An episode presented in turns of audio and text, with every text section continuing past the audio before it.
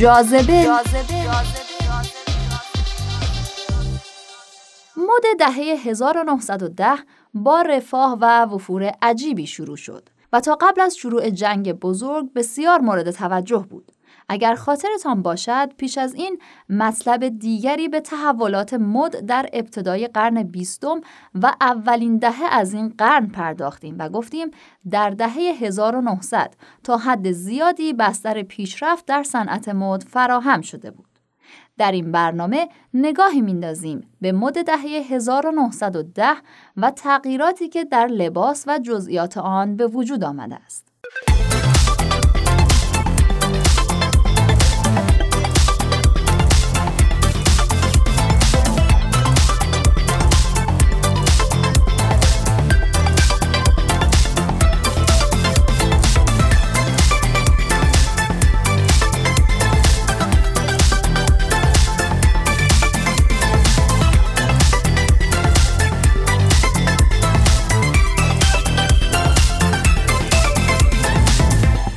در سالهای اولیه دهه هزار و نهصد و ده سیلوئت کلی لباسهای مد روز کشیده تر و باریکتر شد و پاول پویرت اولین کسی بود که از چنین سیلوئتی استفاده کرد. یکی از مهمترین اتفاقات این دهه برگزاری اولین فشن شوی واقعی بود که توسط اولین کوتوریست زن جین پاکین انجام شد. دومین رویداد مهم این دهه رو میتوانیم شروع جنبش هنری آرت دکو بدانیم. درست از سال هزار و نهصد و ده این جنبش هنری آغاز شد و تأثیرات بسیار واضحی بر کار طراحان گذاشت. اما از اثرات جنگ بزرگ بر مد این دوره میتوان به کاربردی شدن مد در طول سالهای جنگ، یعنی از سال هزار و نهصد و چهارده تا هزار و نهصد و هجده اشاره کرد. تغییر فرم لباس‌ها در طول جنگ بیشتر از اینکه به مد مربوط باشد، نوعی ضرورت بود. زنان زیادی مجبور بودند به جای همسرانی که در جنگ بودند، مشغول به کار شوند. بنابراین زنان به لباس‌های نیاز داشتند که برای فعالیت‌های کاری راحت‌تر باشد. برش‌های لباس‌ها ساده‌تر و رنگ لباس‌ها تیره‌تر شد.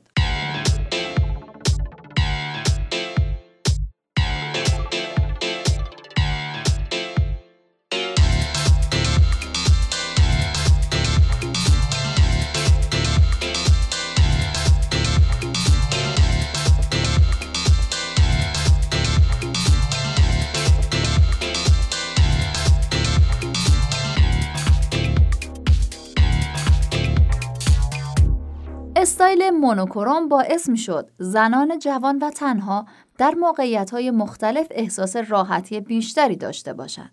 در سال هزار و نهصد و پانزده مجلات پیراهنی با دامن کوتاه‌تر و تنگ‌تر نسبت به مدل‌های قبلی را معرفی کردند که دست و پاگیر نبود. برخی مجلات مد آن دوره هم از این لباس با عنوان لباس کاربردی یا وطن پرستانه نام بردند. از آنجایی که بیشتر بودجه صرف جنگ میشد، دیگر نمیشد هزینه زیادی را به مد دهه هزار و نهصد و ده اختصاص داد.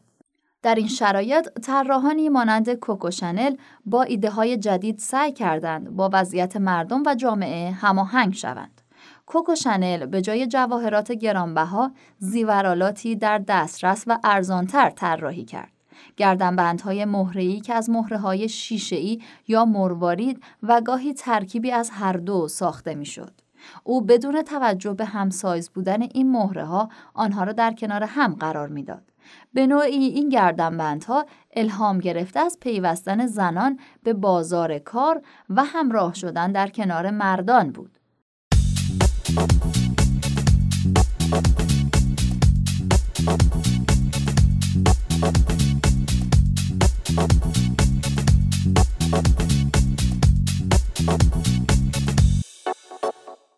در طول سالهای دهه هزار و نهصد و ده، کشورهای بسیاری با توجه به اتفاقاتی که در جهت ارتقای حقوق زنان در جامعه جریان داشت، قوانین خود را به نفع زنان تغییر دادند. این موضوع باعث شد نقش زنان تا حد زیادی در جامعه تغییر کند و پررنگتر از قبل شود. معروفترین فرم لباس زنانه در این دهه تونیکی بود که روی یک دامن ساده پوشیده می شد. تونیک‌ها فرم ایلاین داشتند و دامنها در کمر وران گشاد و در قسمت مچ نسبتاً تنگ بودند. به این دامنها هابل هم گفته میشد که برای برداشتن قدمهای بزرگ فرد دچار مشکل میشد.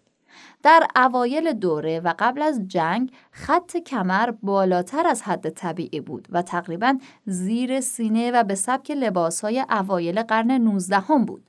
در اواسط دهه و هنگام جنگ خط کمر به جای طبیعی خود برگشت. تونیک‌ها بلندتر و دامن‌ها گشادتر و کوتاهتر شد تا زنان به راحتی بتوانند فعالیت کنند.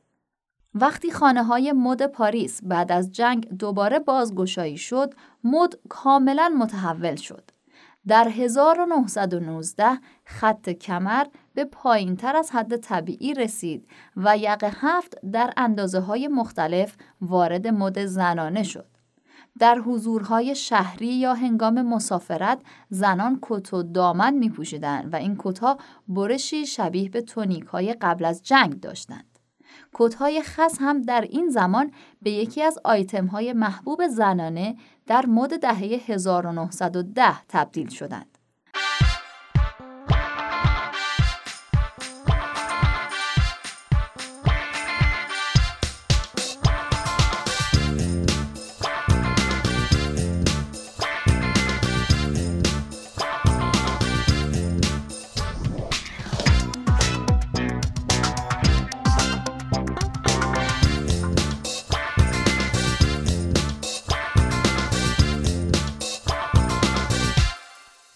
زنان مدرن کلاه‌های تزئین شده، شالگردن خز و یا روسری‌هایی که با لباس‌هایشان ست می‌شد استفاده می‌کردند. از دیگر اکسسوری‌های این دوران می‌توان به دستکش‌های لوله‌ای که بیشتر شبیه به ساق دست بود اشاره کنیم. با توجه به اینکه بعد از جنگ فعالیت‌های زنان بیشتر شد و آزادی‌های بیشتری هم داشتند، رقص و ورزش به عنوان فعالیتی پایدار وارد زندگی زنان شد. کورست‌ها به خاطر سختی کنار گذاشته شد و خب به همین خاطر تولید کنندگان این محصول برای حفظ بازار خود شروع به تولید کورست‌هایی کردند که مخصوص رقص بود و فشار کمتری وارد می‌کرد. کفش‌ها پاشنه‌های بلند منحنی داشتند و با توجه به کوتاه شدن قد دامن و پیراهن به فرم و تزئینات کفش و پاشنه بیش از پیش توجه می‌شد.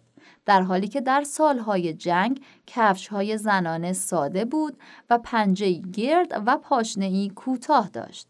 از ابتدا تا انتهای دهه هزار و نهصد و ده کم کم کلاه‌های زنانه ساده‌تر و کوچکتر شدند. موی کوتاه که از سال هزار و نهصد و نه در صحنه مد پاریس معرفی شده بود، در طول جنگ هم در انگلستان به عنوان استایلی آوانگارد گسترش یافت. در آمریکا هم فیلم صامت رقصنده نقش بسیار مهمی در محبوبیت موی کوتاه در مد دهه هزار و نهصد و ده داشت. در طول این دهه آرایش صورت زنان طبیعی بود. ابروها نازک، رنگ لب سرخ طبیعی و گونه‌ها شاداب و صورتی بودند. از مهمترین رنگ‌هایی که در مد دهه هزار و نهصد و ده استفاده می‌شد، می‌توانیم به رنگ‌های روشنی همچون هلویی، صورتی و بنفش روشن اشاره کنیم. البته در اواخر دهه، رنگ‌های تیره‌ای مثل خاکستری، مسی و سرمه‌ای در ترکیب لباس‌ها بیشتر شد.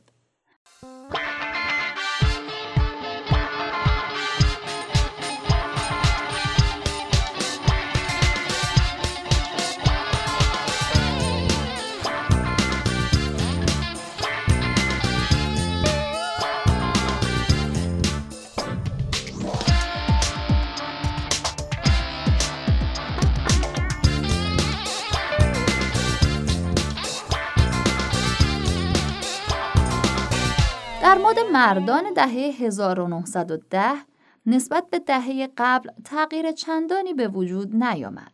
لباس اصلی آقایان همچنان سه تکه شامل کت، شلوار و جلیقه بود که پیراهن، کلاه، کفش به آن اضافه می شد. هماهنگی رنگ سه تکه اصلی به صورتهای مختلفی بود. مثلا گاهی کت و جلیقه، گاهی شلوار و جلیقه و یا کت و شلوار هم رنگ بودن و تکه سوم از رنگی متضاد انتخاب می شد. دکمه کتها کمی پایین تر از قفسه سینه بسته می شد و گاهی کتها یقه بسیار کوچکی داشت. کت بلیزر راه را که اغلب آبی یا رنگ روشن دیگه ای داشت و جیب‌های آن از رور دوخته شده بود، برای ورزش یا قایقرانی استفاده می‌شد. کت دیگری به نام نورفولک هم در دهه هزار و نهصد و ده در موقعیت‌های کژوال یا تفریحی و ورزشی استفاده می‌شد که از پارچه توید دوخته می‌شد. این کت روی قسمت سینه در هر دو طرف جیب و کمربندی پارچه‌ای داشت. این کت در موقعیت‌های مانند شکار یا هنگام بازی گلف با جورابی ساق بلند که روی شلوار کشیده می‌شد همراه با بوت چرم پوشیده می‌شد. رسمی ترین لباس مردانه کت بلند دنباله‌داری بود که برش اندامی داشت و با پاپیون سفید و پیراهن سفید پوشیده می‌شد. تاکسیدوها هم با یقه شال ساتن و تک دگمه با پیراهنی سفید و کرواتی مشکی یا تیره در مهمانی‌های شام خارج از خانه استفاده می‌شد. در زمستان هم از پالتو و کت‌های خز استفاده می‌کردند. یقه پیراهن‌های مردانه بلند و سخت بود. کراوات بیشتر مناسب موقعیت‌های نیمه رسمی و روز و پاپیون کاملا رسمی و مخصوص شب بود. در مد دهه هزار و نهصد و ده کلاه ابریشمی مخصوص طبقات بالای اجتماع و موقعیت‌های رسمی بود. کلاه هامبورگ نیمه رسمی محسوب می‌شد و کلاه‌هایی مثل فدورا و کلاه تخت قایقرانی برای موقعیت‌های غیر رسمی مورد استفاده قرار می‌گرفت. در سفر هم از کلاه پاناما استفاده می‌کردند و مردان طبقات پایین از کلاه نیوزبوی استفاده می‌کردند.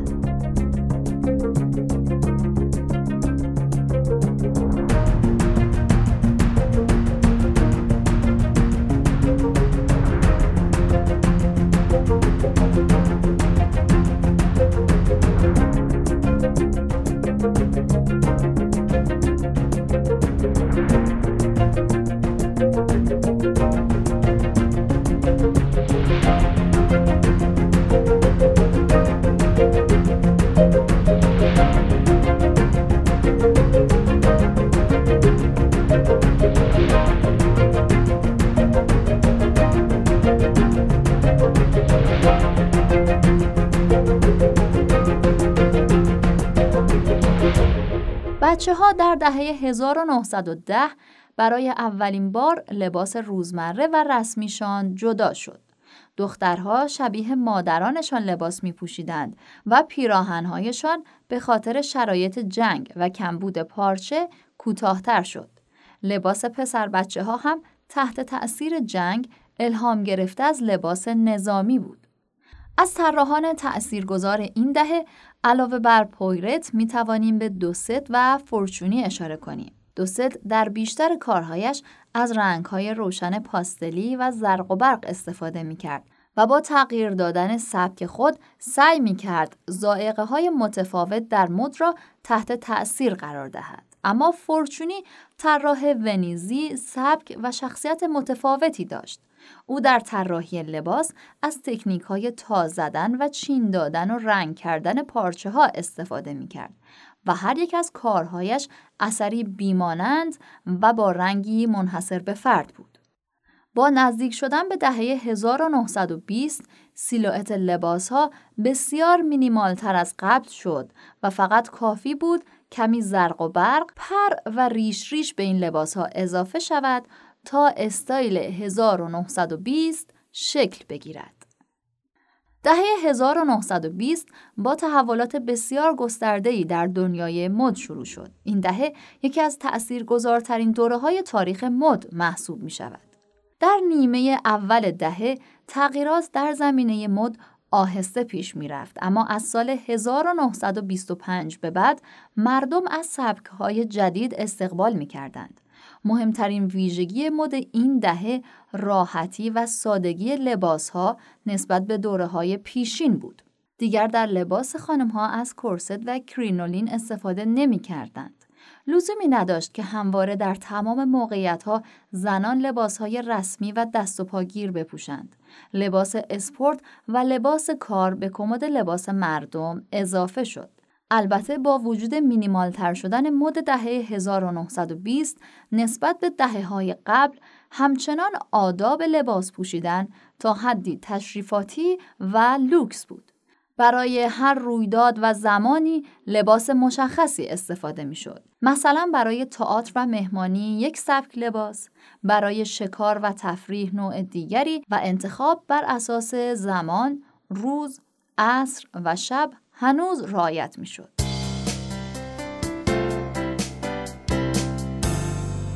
دهه هزار و نهصد و بیست با تحولاتی در حمل و نقل، رسانه و هنر همراه بود. حمل و نقل و خطوط هوایی توسعه پیدا کرد. توسعه حمل و نقل باعث می شد مد روز و لباس ها سریعتر به مناطق دیگر دنیا برسد و البته مردم در سفرها با مد دیگر نقاط جهان آشنا می شدند.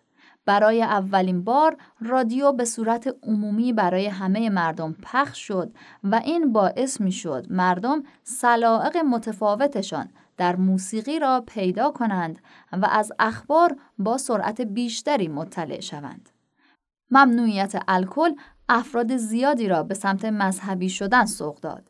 یکی دیگر از عوامل مؤثر جنگ بود که باعث شد برخی از لباس‌های نظامی به عنوان آیتم‌های مد روز وارد استایل مردم در دهه هزار و نهصد و بیست شود. جنبش‌های هنری بسیاری بر مد دهه هزار و نهصد و بیست تأثیر گذاشتند که مهمترین آنها جنبش هنری آرت دکو است. تأثیر آرت دکو در طراحی اکسسوری به خصوص زیورآلات دیده می‌شد. فرم‌های طبیعی جواهرات آرت نو به فرم‌های هندسی تغییر کرد. جنبش مؤثر دیگر سورئالیسم بود که السا شیاپارلی طراح ایتالیایی آثار ارزشمندی در این زمینه دارد. در این دهه یعنی دهه هزار و نهصد و بیست جایگاه زنان تغییر کرد و زن جدید یا زن مدرن ظهور کرد. بسیاری از زنان که در سالهای گذشته به خاطر جنگ و نبود همسرانشان وارد بازار کار شده بودند، حالا شاغل بودند.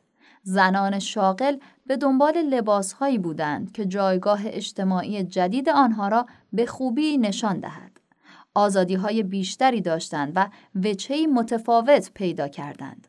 حق رأی داشتند و حقوق آنها در جامعه نسبت به قبل بیشتر شد.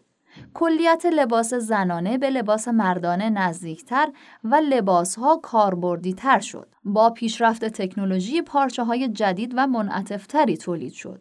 طراحانی مثل کوکو شنل در آزادی و تحول استایل زنانه نقش مهمی داشتند.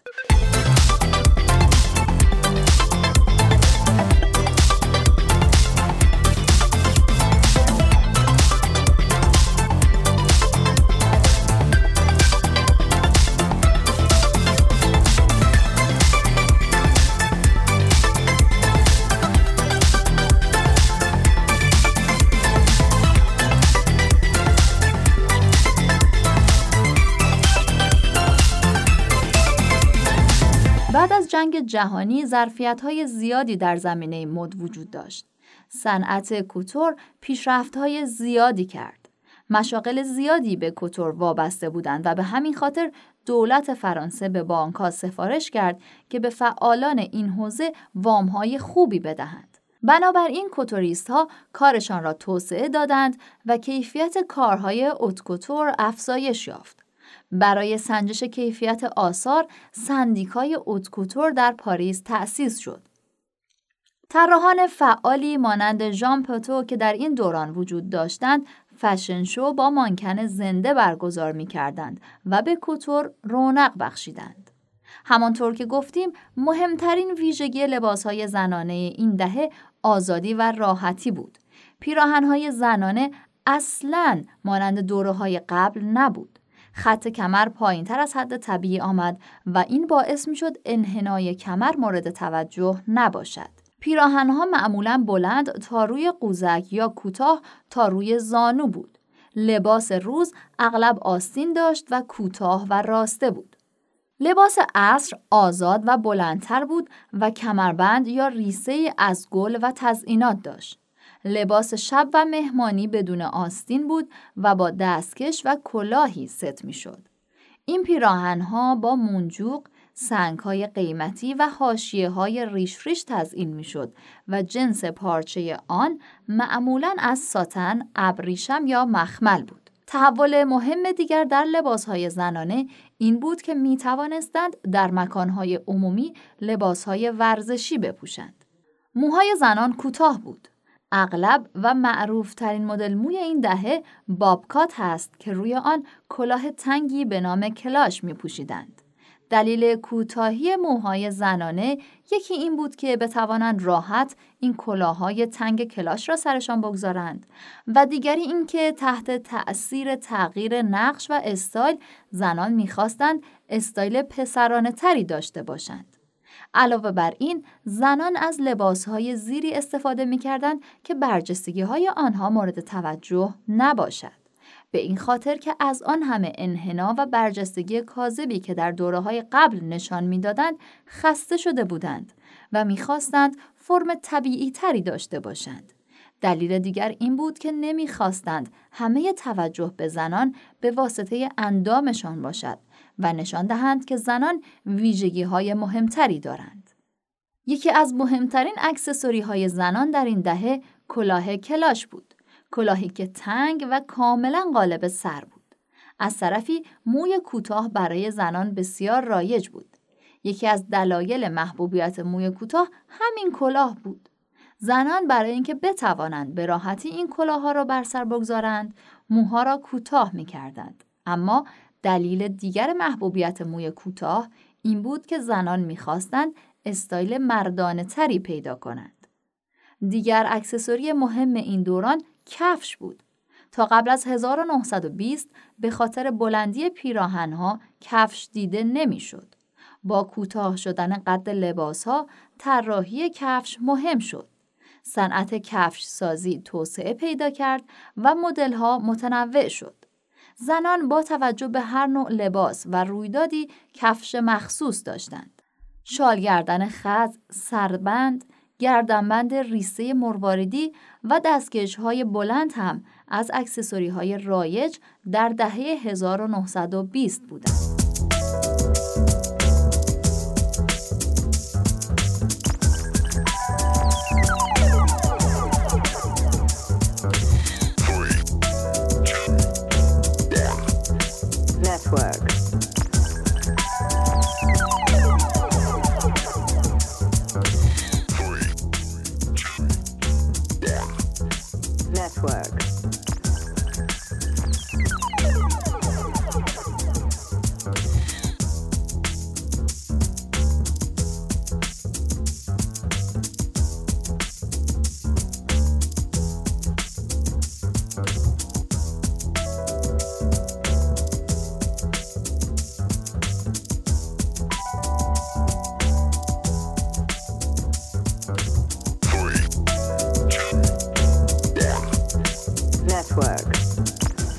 زنها در این دهه به زیبایی اهمیت زیادی می‌دادند. برای مهمانی‌های شب آرایش اسموکی می‌کردند و مژه‌های مصنوعی بلند می‌گذاشتند. استفاده از خط چشم، کرم پودر و رژ گونه رایج بود. تنوع رنگ رژ لب‌ها زیاد بود و در این دهه رژ لب گردان برای اولین بار وارد صنعت لوازم آرایشی شد. سینما در گرایش زنان به آرایش صورت و تنوع آن نقش مهمی داشت. دهه بیست را عصر جاز هم می‌نامند. اولین بار این اصطلاح را اسکات فیتزجرالد برای این دهه استفاده کرد، زیرا موسیقی جاز که تأثیرات بسیار زیادی در مدرن شدن نسل این دهه داشت، یکی از تأثیراتش شکلگیری رقص‌های جدید بود. اصطلاح فلاپر هم تحت تأثیر عصر جاز و موسیقی رواج پیدا کرد. فلاپرها نسلی از دختران جوان بودند که دامنهای کوتاه می‌پوشیدند، موهایشان را کوتاه می‌کردند و کلاه کلاش بر سر می‌گذاشتند. به موسیقی جاز علاقه داشتند و رقص پایی سریع با این موسیقی انجام می‌دادند که بسیار معروف بود. آنها زنان مدرنی بودند که انگار بیش از یک دهه از زنان دهه پیش از خود جلوتر هستند.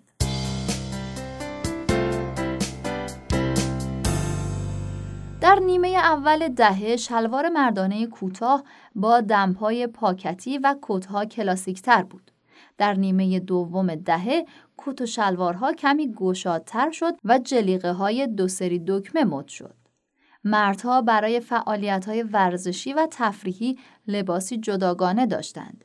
جلیقه و شلواری کوتاه که با جوراب بلندی پوشیده می‌شد. مردان مانند زنان لباس روز و شب داشتند. کت و شلوار عصر و شب مشکی یا آبی مهتابی بود که گاهی با تکه‌های ساتن تزئین می‌شد. با لباس شب پاپیون، دستمال گردن، گل یقه و دستکش سفید و کلاه ابریشمی مشکی استفاده می کردند. لباس روز ساده تر بود، از پارچه های راحت تر و در رنگ های روشن تر دوخته می شد. اوایل دهه پیراهن های مردانه به جای یقه بند باریکی داشت که جدا از پیراهن بود، دور گردن بسته و با دکمه به پیراهن وصل می شد. این یقه ها به گردن فشار می آورد، اما از اواسط دهه پیراهن‌هایی با یقه سرخود به طور گسترده محبوب شد. کلاه مردان نشاندهنده جایگاه اجتماعی آنها بود. مردان طبقات اجتماعی بالا از کلاه هامبورگ استفاده می‌کردند. مردان طبقه متوسط کلاه بولر و فدورا و مردان طبقه کارگر کلاه‌های تختی مثل نیوزبوی بر سر می‌گذاشتند. مد بچه‌ها راحت‌تر، شیک‌تر و منعطف‌تر شد. قبلا لباس دختر بچه ها مثل لباس زنان لایه های زیادی داشت، سنگین بود و مانع فعالیت و بازی آنها می شد. اما در دهه هزار و نهصد و بیست دختران پیراهن های راسته، ساده و کوتاه می پوشیدند. پسر بچه ها هم که قبلا کت و شلوار می پوشیدند، در این دهه شلوارک و پیراهن آستین کوتاه می پوشیدند. به طور کلی در این دهه لباس بچه‌ها از پارچه‌های لطیف‌تر و راحت‌تری تهیه می‌شد و کفش کودکان پارچه‌ای و سبک بود.